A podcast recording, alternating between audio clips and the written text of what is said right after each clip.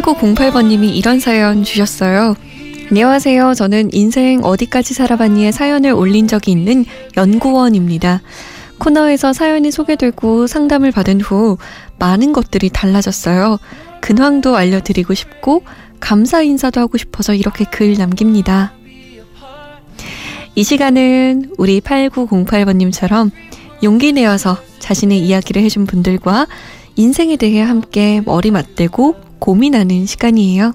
인생 어디까지 살아봤니?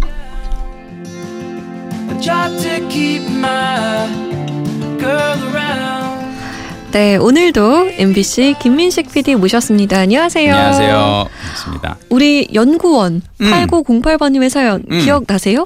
그래서 그때 왜 이분 대화가 평 일상시 대화가 조금 힘들다고 얘기하셔서 네. 그러니까 전 탁구 얘기하면서.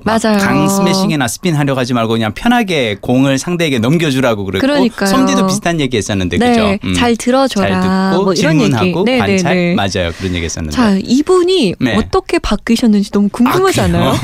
어떻게 바뀌셨는지, 음, 근황이 그러니까. 어떤지 네, 저희가 바로 전화 연결 한번 해보려고 해요. 네. 여보세요? 네, 여보세요? 네, 안녕하세요.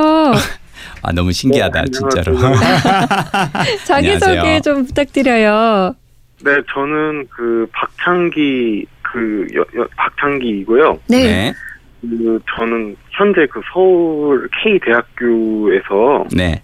그 연구원으로 일하는 이제 나이가 이제 계란 한 판. 어 이분 재밌으셔 센스시셔. 센스 있으신데, 우리 창기 씨? 왜 그렇게 그때 엄살을 부리셨어요? 평소 그니까요. 대화가 어렵다고 이렇게 말씀 잘하시면서. 어, 사실 그 눈으로 딱 보고 말할 때 하고 네. 음, 그 목소리만으로 전화 상하고 할 때 하고 조금 괴리감이 좀 많이 느껴졌거든요. 아 네, 그래요? 네.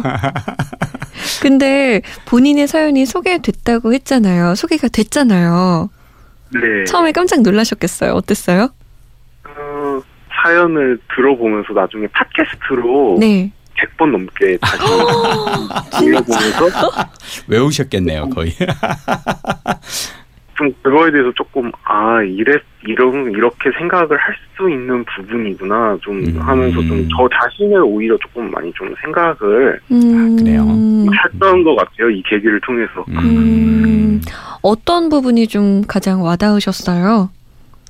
그 좀 쉽게 설명한 부분에서 음. 네. 저는 그동안 좀 강스매시로 좀 하려고 했던 네. 것 같은데 네. 조금 강스매시보다는 약간 살살 넘겨주거나 음, 그런 부분이 쉽- 설명이 쉽게 이해가 됐고요. 네. 네.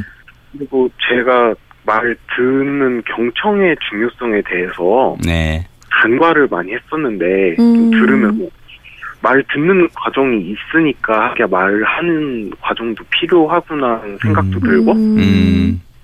저 오히려 제가 말을 더 많이 듣고 조금 리액션 같은 거를 조금 더 잘 하려고 하니까 어. 조금 그 부분에 있어서 조금 변화가 조금. 생겼더라고요. 어, 구성원들과 그러면 뭐 좀 잘 지내시는 거예요? 편안하게? 네, 지금은 심적으로 좀 편안하게 잘 지내는 편이고요. 네. 구성원들이 대부분 좀 여성들이다 보니까 네. 좀 제가 조금 더잘 이해하려고 좀 많이 노력을 하는 것 같아요. 아. 스스로가.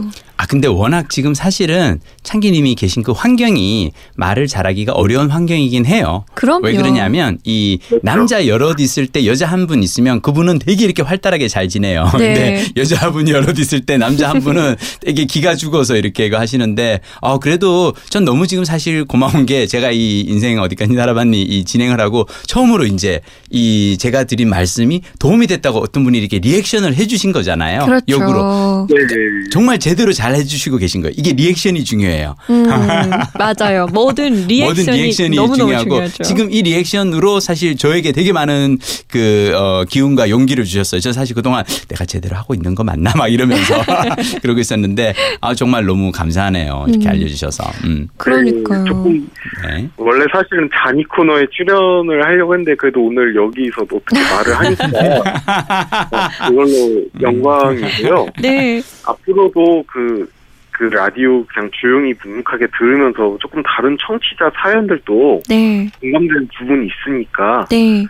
뭐 앞으로 라디오 코너 열심히 많이 청취를 하도록 네, 하겠습니다. 알겠습니다. 아유. 청취하시다가 리액션이 필요하다 할 때는 또 리액션 간간히 해주셔야 돼요. 네, 잊지 않고 있습니다. 고맙습니다. 고맙습니다. 감사합니다. 네. 창기 씨가 진짜 귀엽네요. 그쵸? 아, 전 너무 좋은데요, 정말. 어, 난 정말 내가 아 이제 라디오를 정말 하고 있구나. 음. 전화 연결까지 해보더니 너무 신기해요.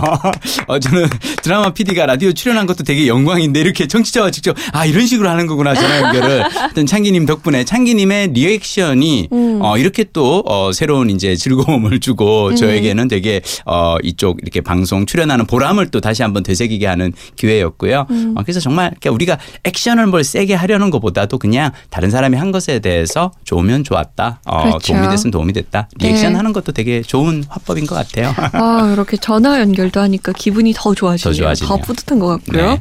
자, 오늘 만나볼 청취자 사연을요. 제가 살짝 봤는데 네. 우리 창기 씨 사연과 연결되는 부분이 좀 있더라고요. 음흠. 그러니까 지금 바로 만나볼게요. 네.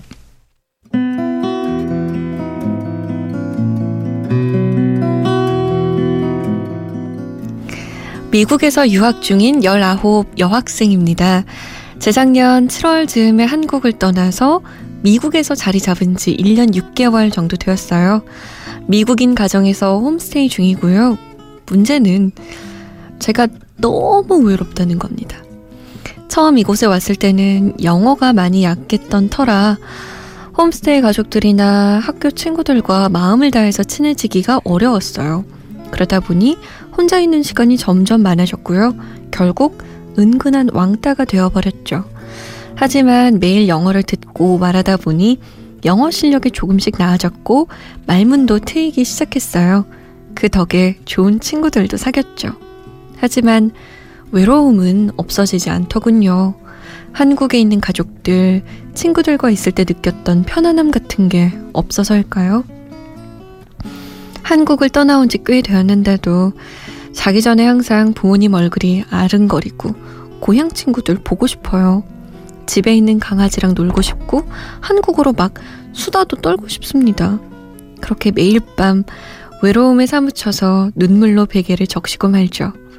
앞으로 1년 대학을 이곳에서 다니게 된다면 그 이상을 보내야 하는데 어떻게 하면 외로움을 극복할 수 있을까요?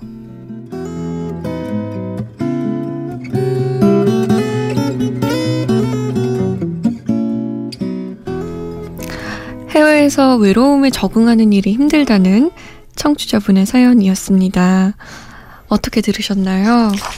감히 제가 예측을 하나 하자면요. 네. 이분이 계신 곳은 어쩌면 미국에서도 아주 작은 음, 이 마을일 수 있어요. 음. 대도시가 아니라. 왜 그러냐면 많은 분들이 영어를 그러니까 이분이 지금 처음에 얘기하실 때 영어를 그닥 그렇게 잘하는 편이 아닌 상태로 갔다 그랬잖아요. 네. 이런 분들이 영어 공부를 열심히 해야겠다는 생각으로 하는 선택 중 하나가 뭐냐면 산간벽지에 있는 작은 중소도시를 가십니다. 음. 한국인 유학생이 많이 없는 곳. 곳으로. 어, 왜냐하면 뭐 LA라든지 뉴욕 같은 이런 대도시에는 한국인 유학생들이 너무 많고 네. 교민 사회가 커서 영어를 공부하기가 좀 쉽진 않다는 그런 얘기들을 듣고 문제는 뭐냐면 그런 데서는 너무 외로워요. 맞아요. 어, 그리고 언어를 제가 그냥 굳이 만약 어, 미국까지 가서 이렇게 어, 공부를 하신다면 제가 권하는 건 뭐냐면 나중에 대학이라도 대도시에 있는 데로 가셨으면 좋겠어요. 음. 왜냐하면 대도시에는 교민 사회가 있고요, 한인 교회가 있고요, 하다못해 한국 식료품점이 있어요. 음, 그러면. 이 고향에 대한 어떤 외로움을 달랠 수 있는 몇 가지 장치들이 음. 있거든요. 근데 이렇게 너무 낯선 환경에 가서 한국인 교민 사회도 없고 한국인 유학생도 없고 이런 데서는 좀 많이 힘들 수 있어요. 근데 저는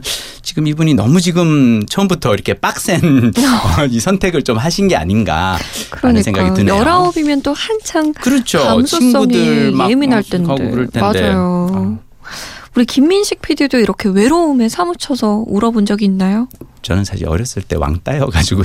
그러니까 이게 그 외로울 때 어떻게 하면 되는지를 너무 잘 알고 있어요. 아. 저는 어렸을 때 왕따를 당하고 난 다음부터는 그 힘들 때는 그냥 항상 책을 읽으면 되더라. 약간 이런 그게 있어서 음. 저는 이제 사람들한테 항상 하는 얘기 뭐냐면 혼자서 잘 노는 법을 간, 어, 이, 익히는 게 되게 중요한데 음. 우리는 한국 사회에서 살면서 그걸 잘 못해요. 혼자서 놀지 못하고 도- 논다고 하면 왠지 돈을 써서 사람들을 만나고 뭐 어른들 같은 경우 술을 마시면서 이런다고 논다고 생각을 하거든요. 근데 저는 지금 사실 지금 이분 이 되게 좋은 기회를 얻은 거예요. 음. 혼자서 내가 힘들 때뭘 하면 어 조금이라도 마음이 풀리는지 더 즐거워지는지를 알아갈 수 있는 어쩔 수 없이 지금은 그것을 배워야만 하는 음. 순간이니까 좀 했으면 좋겠는데 솜디 같으면 어떨 것 같아요? 저도 지금 김민식 PD 이야기와 공감이 되는 게 지금 찾아 놓으면 음 평생 써먹을 수 있어요. 맞아요, 그쵸? 맞아요. 지금 내가 힘들 때 음. 어떻게 해야 잘 견뎌낼 수 있는지, 음, 나는 무엇을 할 때 위로받는지, 맞아요. 이런 방법들이 몇 개 있잖아요. 사람마다 다. 예, 예. 그런 걸 지금 찾아 놓으면 네. 나이가 뭐 마흔이 되었을 때도, 음, 뭐 서른이 되었을 때도 그렇죠. 그 방법으로 또 한 번. 견뎌낼 수 있거든요. 음. 저는 개인적으로 아주 유쾌한 영화를 보면서 어, 아, 큰 통의 아이스크림을 퍼먹는 게 좋다. 저의 그 위로 방법 중 하나거든요. 아니면 음, 샤워를 하고 뭐 향초를 켜놓고 음, 좀 좋아하는 음악을 듣는 거 음, 이런 걸로 좀 달래는 편이에요. 음. 김민식 PD는 책 말고 음. 또 뭐가 있나요? 저는 사실 저도 영화예요. 음. 그래서 저는 지금 사실 솜디가 영화 얘기하니까 딱 네. 떠오른 게 이분에게 꼭 추천하고 싶은 영화가 하나 있어요. 최근에 본 영화인데 네. 큰 딸이랑 같이 보고 너무 좋다라고 했던 게 원더. 라는 원더? 영화가 있어요. 네. 그러니까 이 안면 기형인 아이가 학교에 처음으로 가면서 항상 헬멧을 쓰고 다녀요. 안면 기형 때문에 사람들이 쳐다보는 게 싫어서 네. 그러다가 헬멧을 벗게 되는 이야기거든요. 어. 항상 외로웠던 아이가 사람들과의 그 관계에서 물론 상처도 받죠. 그 과정에서 그걸 이렇게 겪어가는 이야기인데 음, 원더라는 영화 되게 그러니까 보면 약간 러브 액츄얼리 생각나고요. 음. 되게 이렇게 어 힘든 어떤 소재일 것 같지만 의외로 되게 유쾌하게 재미나게 잘 풀려요. 그래서 음. 저는 원더 같은 이런 영화, 유쾌한 영화 보면서 이렇게 푸는 것도 저는 밥이라고 생각해요. 그러니까요. 저도 외국에서 오래 살다 왔고 또 한국에 와서도 저는 반대로 음. 한국인데 더 외로웠던 적도 있거든요. 음. 그 김민식 PD가 왕따를 당해서 외로웠다고 했듯이. 네. 근데 그 외로움이 근본적인 건 잘 해결이 안 되는 것 같아요. 한국에 오지 않는 이상. 맞아요. 그러니까 겪어낼 수 있는, 음. 버틸 수 있는 자신만의 버팀목을 하나 만들어내는 것도 지금 우리 청취자분이 하셔야 될 일이 아닐까라는 생각이 드네요. 어쩌면 그리고 외로움은 환경 탓이 아닐 수도 있어요. 음. 사람은 어디에 있든 다 외로워요. 근데 그 외로움이 올. 때 그걸 내가 어떻게 이 해결하는 그걸 찾아가는 게 아까 솜디가 얘기한 것처럼 어떤 일을 할 때 그래도 내가 좀 더 즐겁고 마음이 풀리는지 그걸 찾아가는 게 음. 아이나 어른이나 그게 진짜 공부라고 저는 생각해요. 그러니까요. 이유는 다 달라도 늘 다 달라도 외로움은 찾아오니까 그럼요. 어느 음. 상황에서든. 다 외로워요.